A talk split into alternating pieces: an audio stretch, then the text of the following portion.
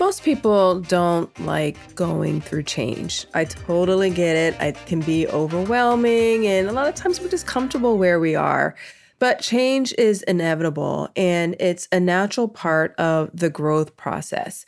Now, whenever change comes, to be successful in that change and to minimize the pain that comes with that change, it's important for us to manage that change manage it not only for ourselves, but in a lot of instances, there's a lot of change happening within an organization that needs to be managed as well. That means processes, that means people's points of view, their way of thinking, their emotions. There are a lot of moving parts and elements that need to be managed.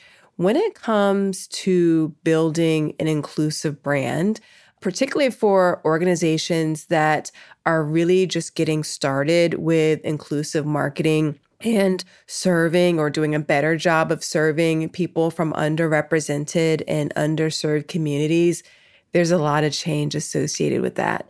There's change in mindsets, there's change in processes, there's changes in just what your overall philosophy is and how you show up. There's change in just ways of doing things. Sometimes that even means a change in values, right? So, in this episode, we're going to talk about really just ways to think about how to manage change, especially as it relates to inclusion. And to do that, I sat down with Nancy Harris, founder of Restart Consulting. So after this short break, you're going to hear my discussion with Nancy as we talked about smart ways to think about the change management process as you're working to build an inclusive brand.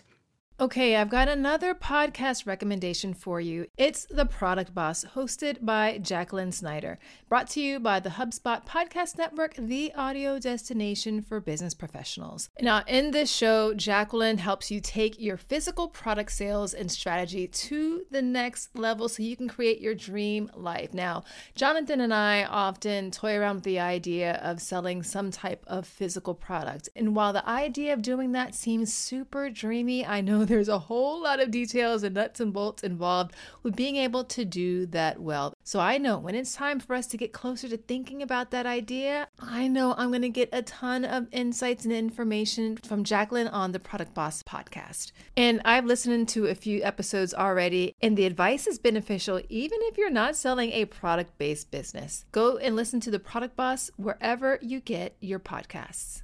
Hey, Nancy, thanks so much for joining me today. How are you? I'm doing well. Tell me a little bit about your business and the work that you do. Yeah, so my business is Restart Consulting, and I've been in business for seven years. But prior to that, I spent 20 years in the people, culture, and change space. And that through line through everything has been a focus and a commitment around equity and inclusion. So, my business, Restart Consulting, we focus in three areas. The first and foremost is coaching. And I specialize working with um, women and people of color leaders, um, helping us navigate through um, corporations and, and all the things that are associated with advancing or maybe deciding to choose a different path outside of corporate. Um, I also consult.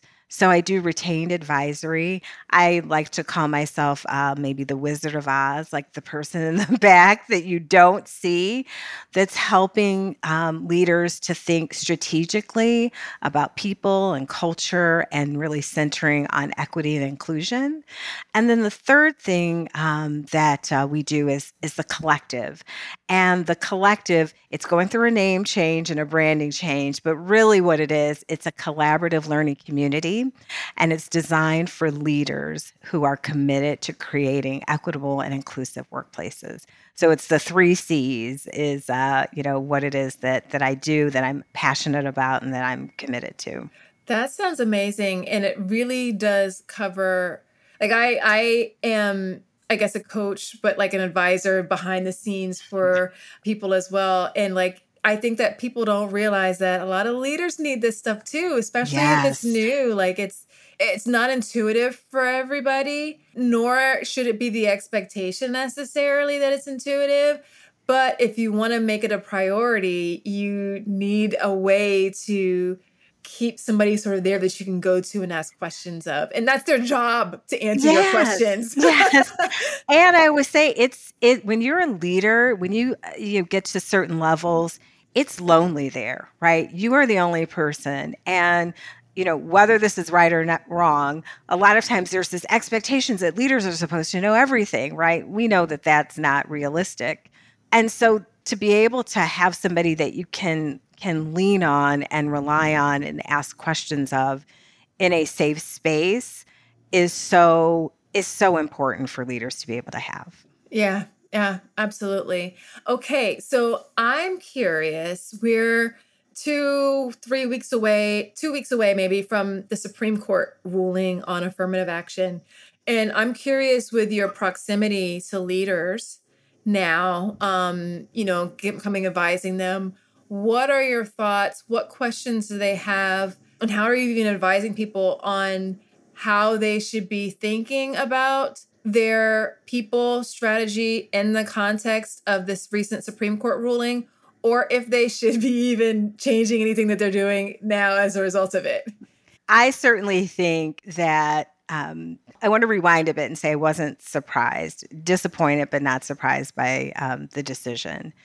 And what I am seeing leaders say is that, okay, we're just, we're focusing on it even more, right? We're, you know, if you want to say, some folks are doubling down. Yes. Are there probably some percentage of folks that are like, ooh, all right, that means I don't have to worry about any of that. That's not who I'm working with, nor do I want to work with those leaders and organizations.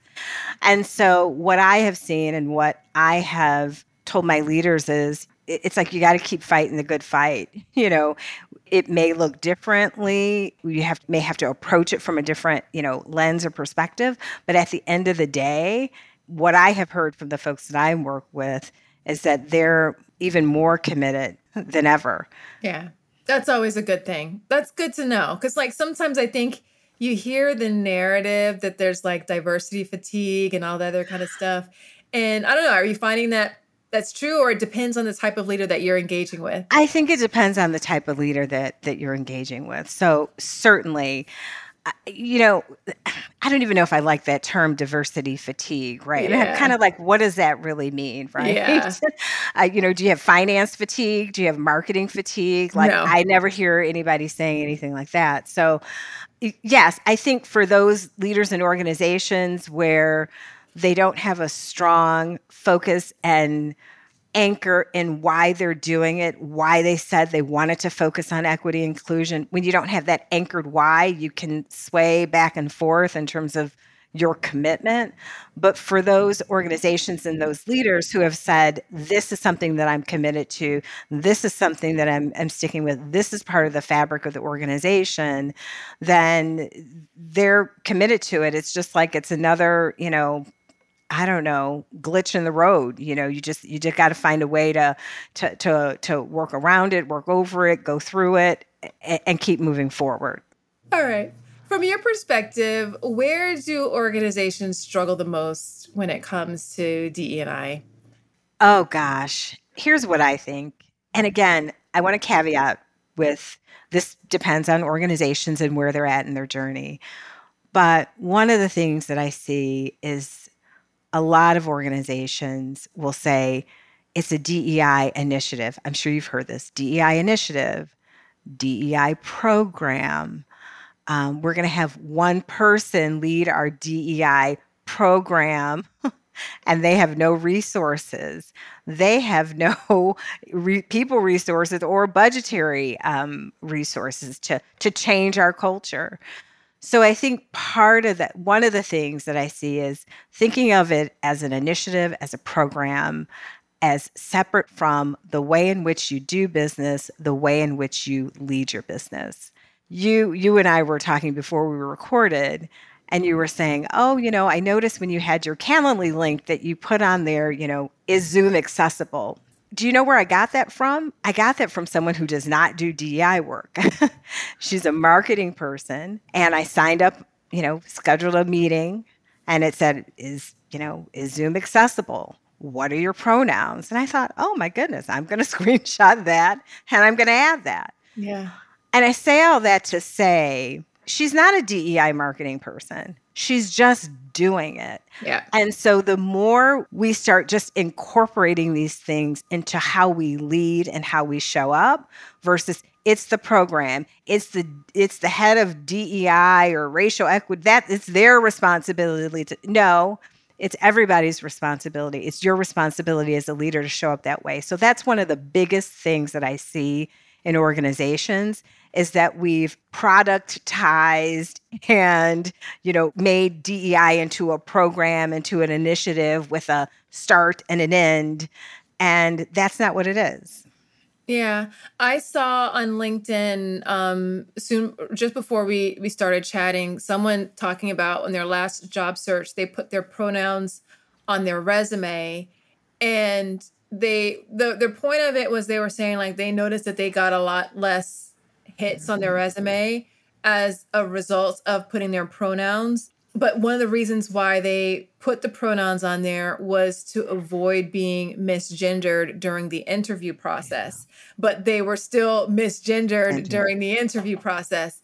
And i think that as you were talking about like it just needs to be what you do and it's how we operate how we put into our culture. It's not an initiative. It's like this is just the way we do things.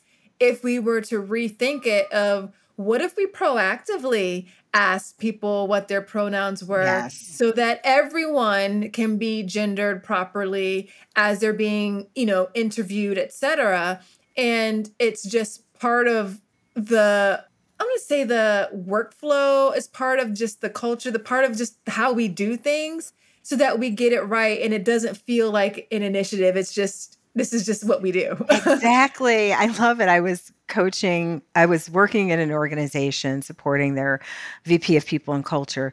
They were about to roll out an onboarding program. And I told the VP, I said, it would be great when you introduce yourself to use your pronouns. And she said, I don't I don't feel comfortable with the the pronouns.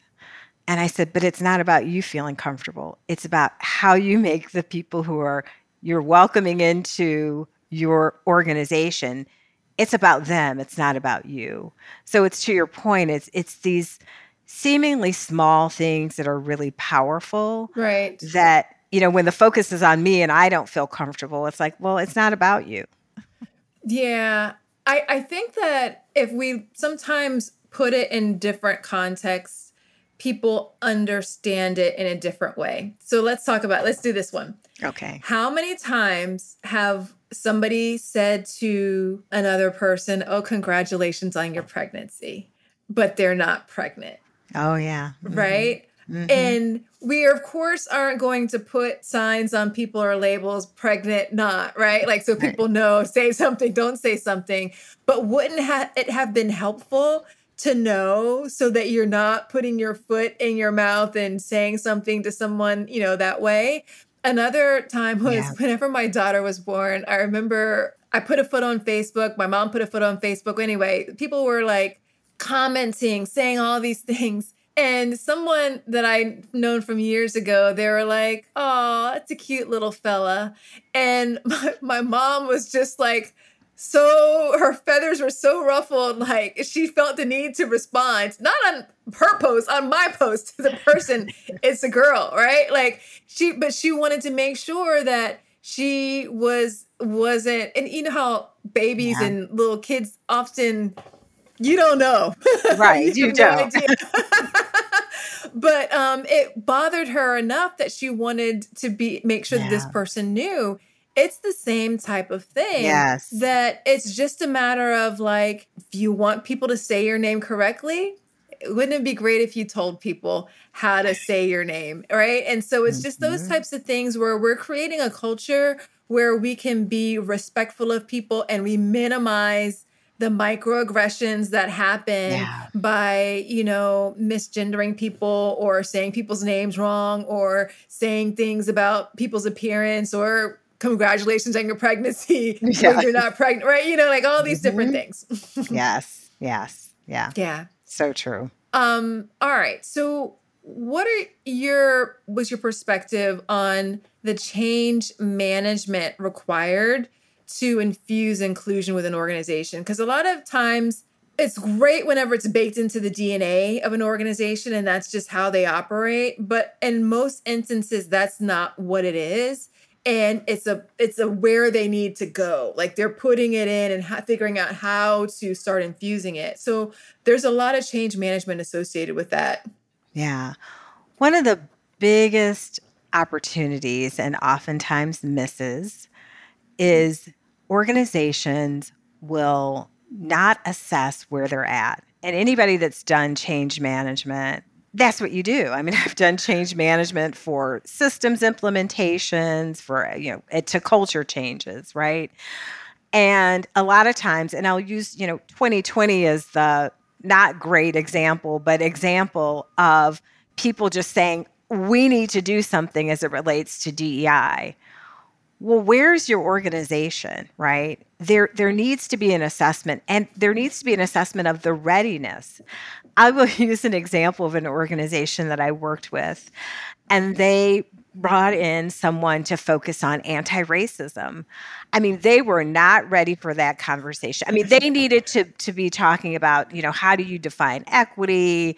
How do you define diversity? What does that look like and not to be talking about white supremacy culture. They were not ready for that. So I would tell any organization, you don't have to, I mean, if you want to go out and, and hire a consultant to do an assessment, you can do that. There's probably some simple things that you can do internally. You know, if you've got an internal HR group that can do some surveys and find out. But it's really good to assess where you are and the readiness there. And I want to even say a pre step to that readiness is why are you doing this? Why is this important? And again, that's also that kind of pre step that's often forgotten. It makes sense if you're doing a systems implementation. Why are we doing it? The software is no longer going to be supported by fill in the blank. Okay, that's our why, right? Right. Oftentimes with this work, what's what's your why? Why is this important for you? Why is this important for the organization? And oftentimes that step that question is is not asked. Yeah, that's true. And I guess that sort of sets the foundation for everything that you do after that because it's something that's not based upon, oh, everybody needs anti racism training, everybody needs unconscious bias training, to what is it that we're currently doing that isn't working well from an inclusion standpoint? Yeah. And how can we make the people that are here right now feel you know, safe, seen, supported like they belong, um, and going from there. Absolutely. Yeah. Yeah. So that is just th- those two key things that are often missing, missing, often overlooked, particularly as it relates to the, to the change around DEI. Okay. Take a big, slow, deep breath in through your nose. One, two, three, four. Now, slowly exhale and push that breath and all the stress and tension out of your body. Four, three, two, one. That calm you're feeling right now, that's what you get with HubSpot. Their all in one customer platform replaces the chaos of all those random tools you're using now with a single powerful platform for all your teams. Get everyone in the same frequency and boost output. Take care of the tedious stuff with AI powered tools generate better leads for marketing, close more deals for sales, and earn more five star reviews for service. So don't hold your breath. Enjoy the zen that HubSpot brings to growing your business. Visit HubSpot.com to learn more today. Are there other things that you feel like people are struggling with as it relates to D, like DE and I, or, or making sure that they're building an inclusive organization or a culture that you want to just kind of flag for folks? I'm going to circle back to the first thing that I said, and that is around looking at it as an initiative, right? Okay. So, what happens time and time again, I think we may have talked about this a little bit earlier, maybe DEI fatigue, that word has come up, or this is something else that I have to do added to my role as a leader. Now I have to do DEI, or now I have to think about that. That is something that gets organizations I was going to say kind of like tripped up, right? So I, I do think that piece around looking at it as an initiative. The other piece that I think is so important is that a lot of times the folks who are responsible for creating the culture and setting the strategy, the leaders that are responsible for that, they want to outsource DEI to someone else. Let's have our head of DEI come in and do it again with no resources and no support. Or let's have our employee resource groups or our D&I council let's have them lead the charge as it relates to DEI. And I used this example um, in my podcast, and I said, you know, would you ever do that with finance? Would you ever say, okay, you know what? We've got a group of employees who are really passionate about finance and the financials. So let's have them run and decide, you know, wh- what direction we should, let's have them just go and do and set the direction our financial strategy. You would never do that. No. and so that's what often happens. And so, you know, I do believe that DEI can be bottom up, top down, but at the end of the day, it's it's starting with leadership. it's starting with leaders' commitment and you cannot outsource that, you cannot give it away, and that's a big problem. Yeah. It's true. I remember when I worked in corporate and I worked I was in marketing for my my career in corporate and I remember I got to a certain point to where I needed to manage the budget. and it was in having that sort of financial understanding and budget management was a part of my core competency, yeah. like as a part of a skill set that and if we looked at like the progression, the career progression, you know, I wasn't managing the P&L or the profit and loss statement for the brand, but like I definitely had my area that like this is your budget and this is how and you know, it required me ongoing meetings with finance and understand like and so that was part of the skill sets that I needed to develop if I wanted to progress in my career. And I think we need to say the same type of thing instead of like we're not going to be outsourcing D&I just like those people will handle it how can we infuse it into people's job responsibilities yeah. and things that they need to show proficiency in at to you know once they're to progressing at different levels whenever within their career and yeah. that is applicable for no matter what vertical or whatever sort of I would say um, subject matter area. I'm blanking on like what the term functional is. area. Yes, yes, yeah, yes. yeah, yeah, yeah, absolutely. And I'm, I'm going to, you know, I spent many years in in HR and people and culture, and that's. I mean, somebody's probably going to be mad about this, but that's an area that needs a lot of work. so yeah. I'll just leave it at that, right? That's yeah. a whole nother podcast. Yes. There's a lot of work to be done on a lot of different levels. So, you know, it's it's just part of it. Okay. Yes. Um, what best practices do you have or recommend for organizations who want to build an inclusive culture? I, shy, I often shy away from that, like best practices. Um, the reason why I say that is a best practice for Google may be a different best practice for you know a small you know nonprofit somewhere right? So i'll i put the caveat in there as well. But i will say regardless of where you're at centering on you know why you're doing what you're doing so i'm going back to that point again like the purpose you know why is it important to have an, an inclusive culture? Why is it important to do that right? And so i think centering on that getting clear on that and always making sure that you go back to that, like going back to your why. And I also see best practices, and I'm using that term, is that when organizations can weave in equity and inclusion into just the way in which they do things, it becomes a way in which they just do things. So that is a best practice. Again, it's not the initiative over here, it's okay, you know what? I'm in human resources and I'm leading up talent acquisition.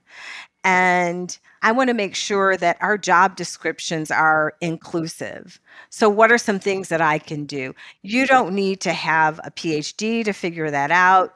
You just need to slow down, ask some questions, and you don't need to have a DEI professional to do that, right?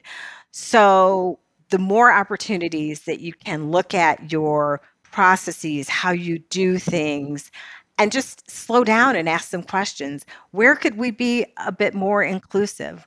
Who's missing from this table or whose voice is missing from this, you know, fill in the blank that we're not hearing?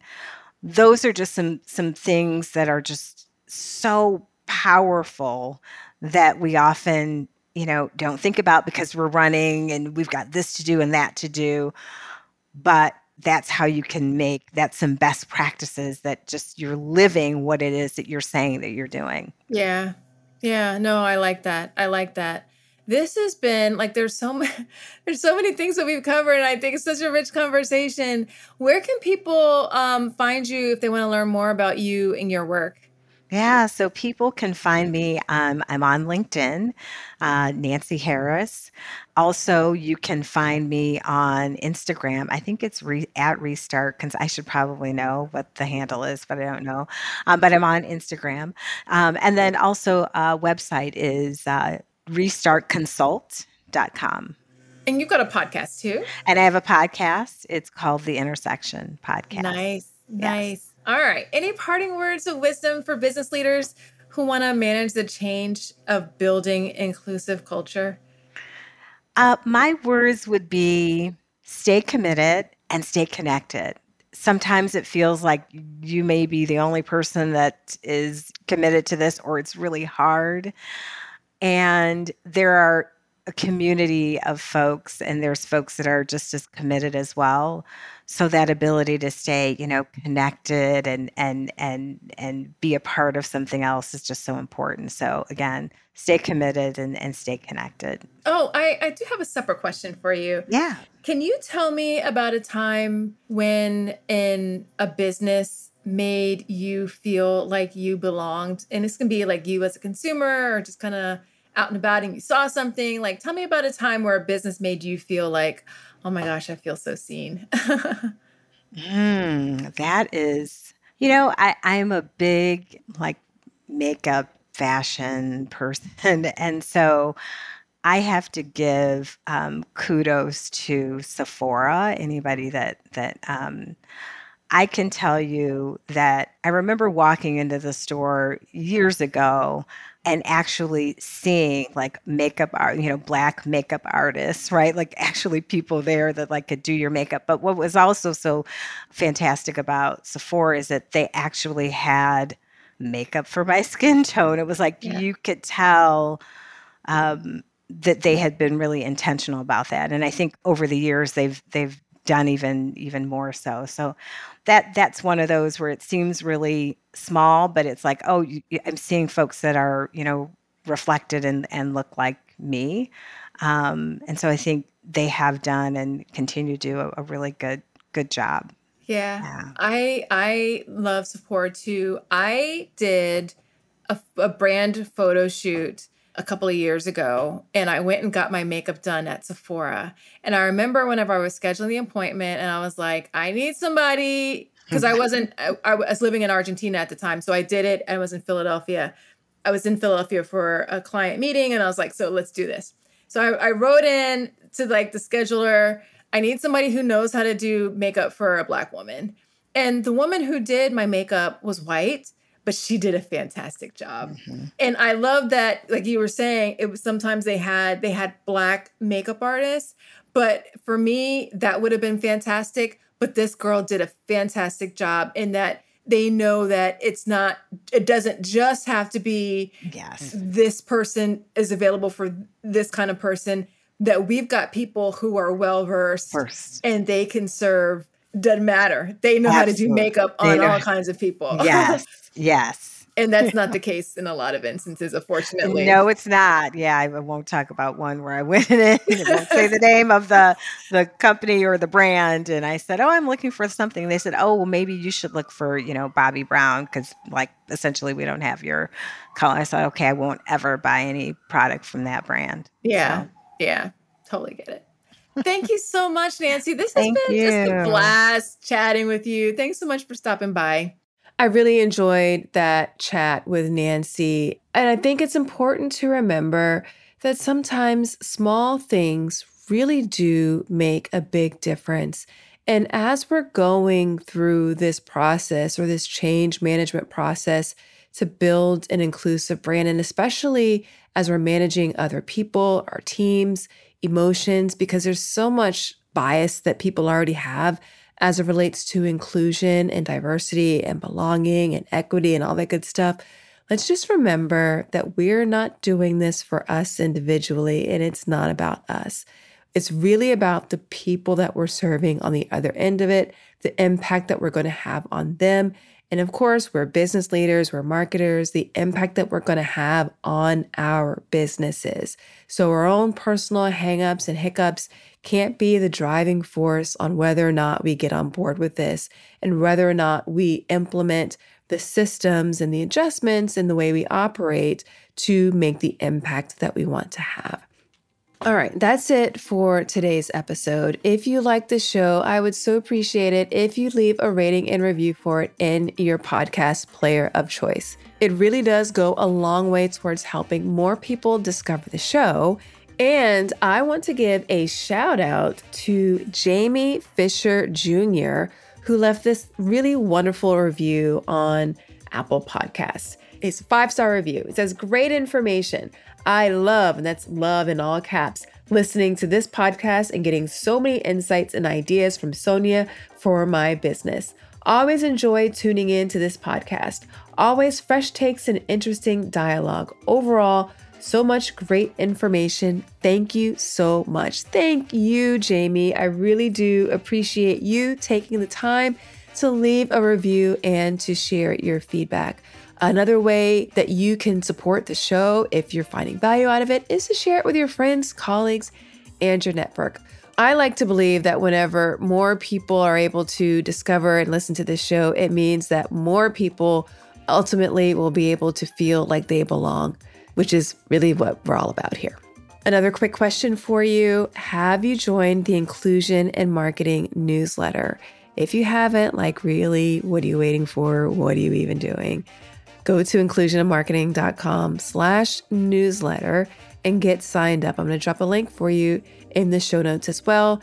Each week, I send news, stories, insights, commentary, tips, lots of really great, juicy information for you to help you think about and apply what's happening in the world of inclusion and marketing to your business so you can get more customers, particularly those from underrepresented and underserved communities, to feel like they belong with you. And of course, tie those to positive business results. So go ahead and get signed up.